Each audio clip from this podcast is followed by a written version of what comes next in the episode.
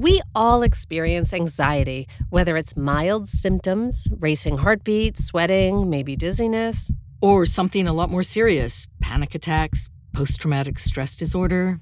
Anxiety runs in a spectrum. That's the former president of the Anxiety and Depression Association of America. It's Luana Marques. I'm associate professor of psychiatry at Harvard Medical School. Like many in the field, she's seen an influx of patients since the pandemic. So, the World Health Organization, the CDC, they all reported a jump. And early on in the pandemic, made a lot of sense. The world was anxious. The COVID 19 pandemic triggered a massive 25% rise in anxiety and depression around the globe, especially among women. Here's a new mom talking to CBS News. And one of the hardest things for me was just the isolation and the loneliness. And while that jump has come down, it's still lingering. It's not your imagination. I've seen it globally and I've seen it in my practice. There's a lot more people coming in where she say to me, you know, I, I was a little anxious before, but now I'm paralyzed. Anxiety is too much. Something interesting that Dr. Luana has noticed is that some people, young and old, are anxious because they're reassessing their lives. There's this value shift that I've seen in the pandemic that people have were forced to pause and be like, what matters most? And then we have all of these individuals trying to figure out what do they do next in their life? And with that comes uncertainty and some degree of anxiety, I think. And what's more, if you ever felt like you were the only person who felt anxiety, you probably don't now. The list of famous people talking about mental health grows longer by the day. Ryan Reynolds, Sophie Turner, Megan Thee Stallion wrote an entire song about anxiety. I'm a bad bitch and I got bad anxiety. Selena Gomez released a documentary about her mental health struggles called My Mind and Me. I am grateful to be alive. And let's not forget Prince Harry, of course, and Meghan Markle, who are practically taking down the British monarchy over its failure to address mental health. They knew how bad it was. They thought, why couldn't she just deal with it? As if to say, well, you know, everybody else has dealt with it, why can't she deal with it? Here's Dr. Luana again. Mental health has become a conversation that we now can have. So, is it that the anxiety really increased significantly? Or is it that now we have celebrities and important people saying, listen, I'm anxious too? And so I think there's a lot more people willing to say anxiety is taking a toll on my life. And that's actually a good thing. I think it's a fantastic thing because we know how to treat anxiety. And so, if we're talking about it, at least we can identify and do something about it instead of just being paralyzed in silence about it.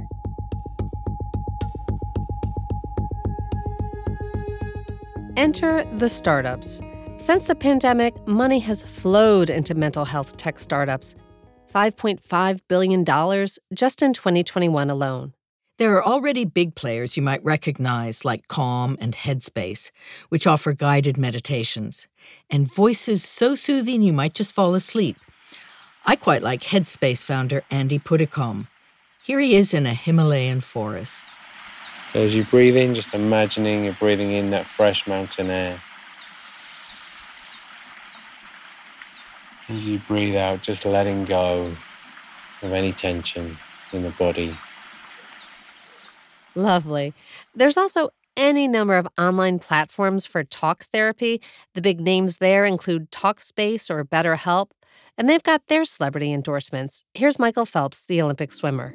Therapy can dramatically change your life. It helped me a lot, so you should try it for yourself. Brought to you by Talkspace, therapy for all. But now, the latest entrants, and this is what we'll focus on for this podcast, are the makers of physical products that use design and sometimes even robotics to tackle anxiety. You mean something you can actually hold in your hand? Exactly. Or strap on your head in the case of a VR headset. But let's start with something you can hold in your hand. My name is Stephanie Broes, like uh, Bruce Springsteen. It's just similar. I will remember that. Okay, good. Like many of us, Stephanie sometimes has trouble sleeping. She uses the meditation apps and I really like using them. But still, when you're very anxious or stressed or panicked or worried, you do not always want to grab your phone and open an app and start tapping on stuff. One night, while laying awake, Stephanie came up with an idea for deep relaxation. I had to think of a mom having a baby on her chest and cradling the baby. And the mom is breathing in a certain way, and the baby actually feels this and connects with this and mimics this. Stephanie has a PhD in pharmaceutical sciences. She enlisted the help of her brother Michael. My brother is actually very handy and technical. And the two invented a device called Moonbird. We have one right here uh, in the studio with us. It's very sleek and it sort of expands and contracts in your hand. And it's pretty quiet, but we'll hold it up to the microphone so you can hear it working. We came up with the idea of developing a tool that breathes for you, and you don't have to think or count or listen or look at an app. You just have to feel this and breathe along with it.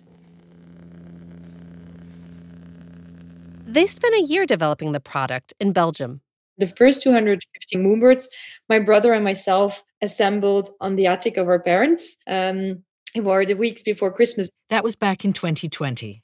Are you finding that people are very receptive to this idea? I guess who is buying and who is using these? On average, we see that 70% of our customers are women. 70%, you said? 70, yes. 70%. percent mm-hmm. Yep, that doesn't surprise me. Yeah, exactly. A 2021 study by the University of Chicago Medicine found that women during the start of the pandemic experienced alarmingly high rates of mental health problems, including depression and anxiety we, we mostly target on women because we see that they have these issues a bit more. So I'm still mm. very, very pleasantly surprised that we still reach the men as well and that they're not too afraid of buying the product. Stephanie says most customers use the Moonbird for stress or sleeping problems. When she herself uses it, she estimates that she falls asleep within six minutes. I think five seconds breathing in, five seconds breathing out, which works really well for me. Can you tell me a little bit about how many you've sold? We've sold over 10,000 devices. Oh, wow. And the device is not inexpensive either. It's $199, but it reflects some trends in consumer behavior. A number of studies show that affluent customers in particular are using wearables or apps to track their health or vitals. That's a good segue to talk about another device we have here. Yes, this is a little different than the Moonbird. So I have in the studio here something called the Apollo Neuroscience Wearable. It looks it looks sort of like an Apple Watch. Right. You can wear it around your wrist or around your ankle, although I think it looks a bit like a court-ordered monitor when you do that. I actually have mine right now on my clip, which I can attach to my bra, which I do all the time. That's Catherine Fantauzzi and I'm the CEO and co founder of Apollo Neuroscience. And so, with this wearable, it's connected via an app, and you can pick a setting, say fall asleep or recover, and it will start subtly vibrating. Like zapping you? No, you can feel it, but it's not that noticeable. I'll let Catherine explain. It's barely perceptible. It's essentially white noise for your body. You're supposed to be able to drive a car, work, go to sleep, do whatever you want to do while the program's running. Catherine developed the wearable with her husband, Dr. David Rabin, a neuroscientist who studied chronic stress at University of Pittsburgh. The concept is based on touch therapy. Our sense of touch is our fastest pathway to safety in the brain. And if you think about a baby crying, baby cries, you pick the baby up, you rock the baby, baby stops crying. In its brain, it goes, My needs are being met. And so the Apollo wearable, whether it's on your wrist or ankle, is designed to soothe you in that same way. Say, for example, you're feeling anxious or stressed at work. They send these waves of vibration to your body that mimic what happens naturally when you deep breathe. And so you feel it on your skin, but your brain goes, Hey, I'm safe. This email isn't going to kill me. By the way, it's interesting how both of these women used babies and holding babies as a way to explain the technology. Yeah, I thought that was interesting too. As Catherine says, we are all big babies. And not only that, but we're big babies living in a state of overdrive all the time, thanks in large part to technology. We're all freaking out and we're wondering, why am I stressed out? Why can't I sleep? Well, I mean, it's not normal. We collectively take more pictures in two minutes than anyone took in 1950. Like, we absorb more news in the first 15 minutes of being awake than anyone in 1950 absorbed in a week. So, Colleen, you've been wearing this device for a while. Um, What do you think about it?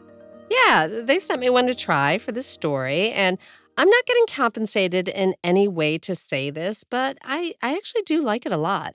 In fact, I find it kind of addictive. Um, something that really appeals to me, and I think any busy mom who is juggling work and life will relate to this.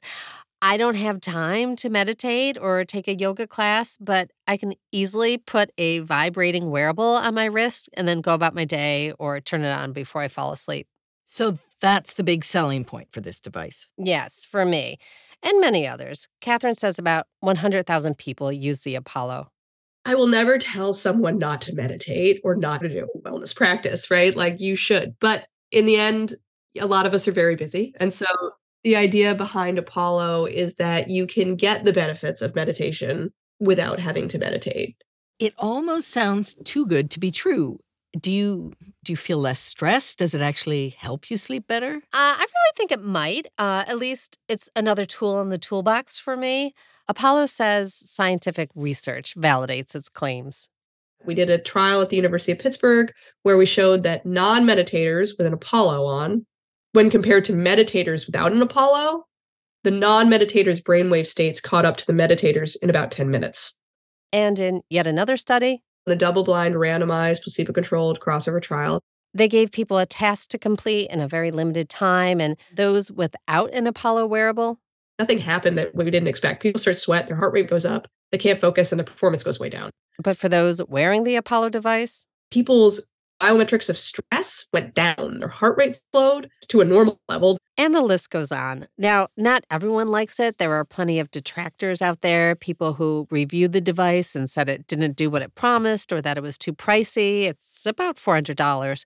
But bottom line, investors seem to like it. The company has raised $22 million to date. Wow. Well, I haven't tried it myself, but I have to admit I have a healthy amount of skepticism. Fair enough. Well, when we come back, we'll tell you about one more startup in the anxiety tech space. and it's trippy, literally. We'll be right back.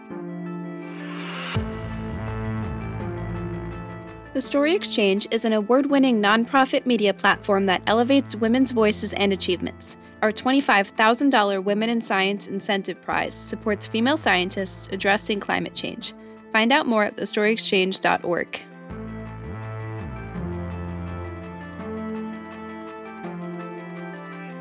Welcome back. We've been talking about anxiety tech. All the new gadgets that promise to chill you out.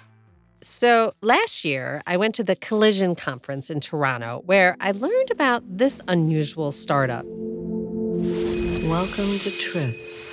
The best way to describe it is software that mimics a psychedelic experience. Bring your attention to the experience unfolding around you. Hmm, sounds a little out there, right? right. But some big names are backing it, including the electronics giant LG, which actually named it a finalist in its Mission of the Future program.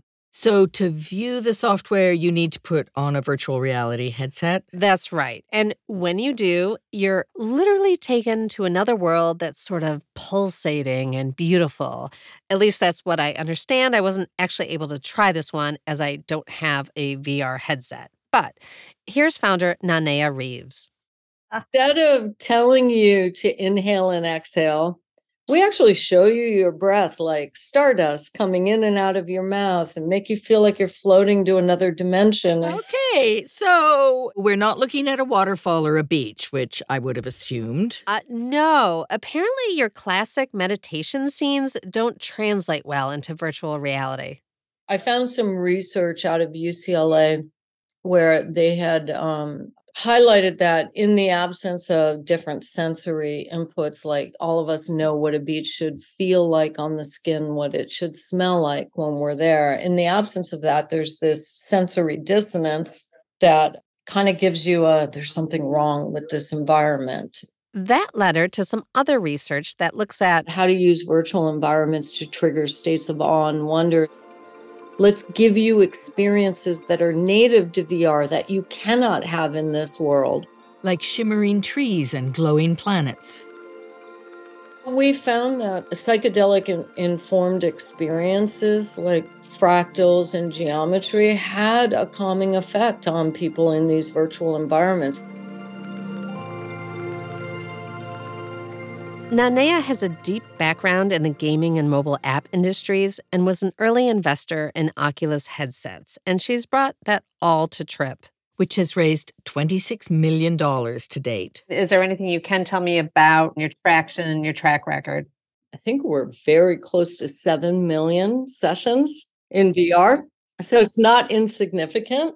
One thing I will say we are in a major technology evolution. If you look at in the late 90s, computing was on the desk. And then in 2000, computing started to move to mobile. The same thing is going to happen with computing moving from the hand to the head. It is well underway. I would say we're around three to five years away from a major shift. So uh, I guess we'll all be walking around with VR headsets on.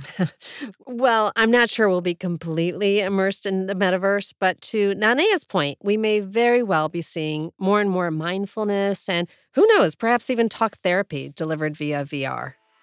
Our goal is to get presence in this category of mindfulness on every meaningful new device and uh, really look at it from an approach of layered reality. So, when you need to go deep into full immersion, you can do that and connect to self, but also connect to others in these community environments. So, we think of it more like an ecosystem, but spatial computing is going to um, drive a huge amount of innovation in the world.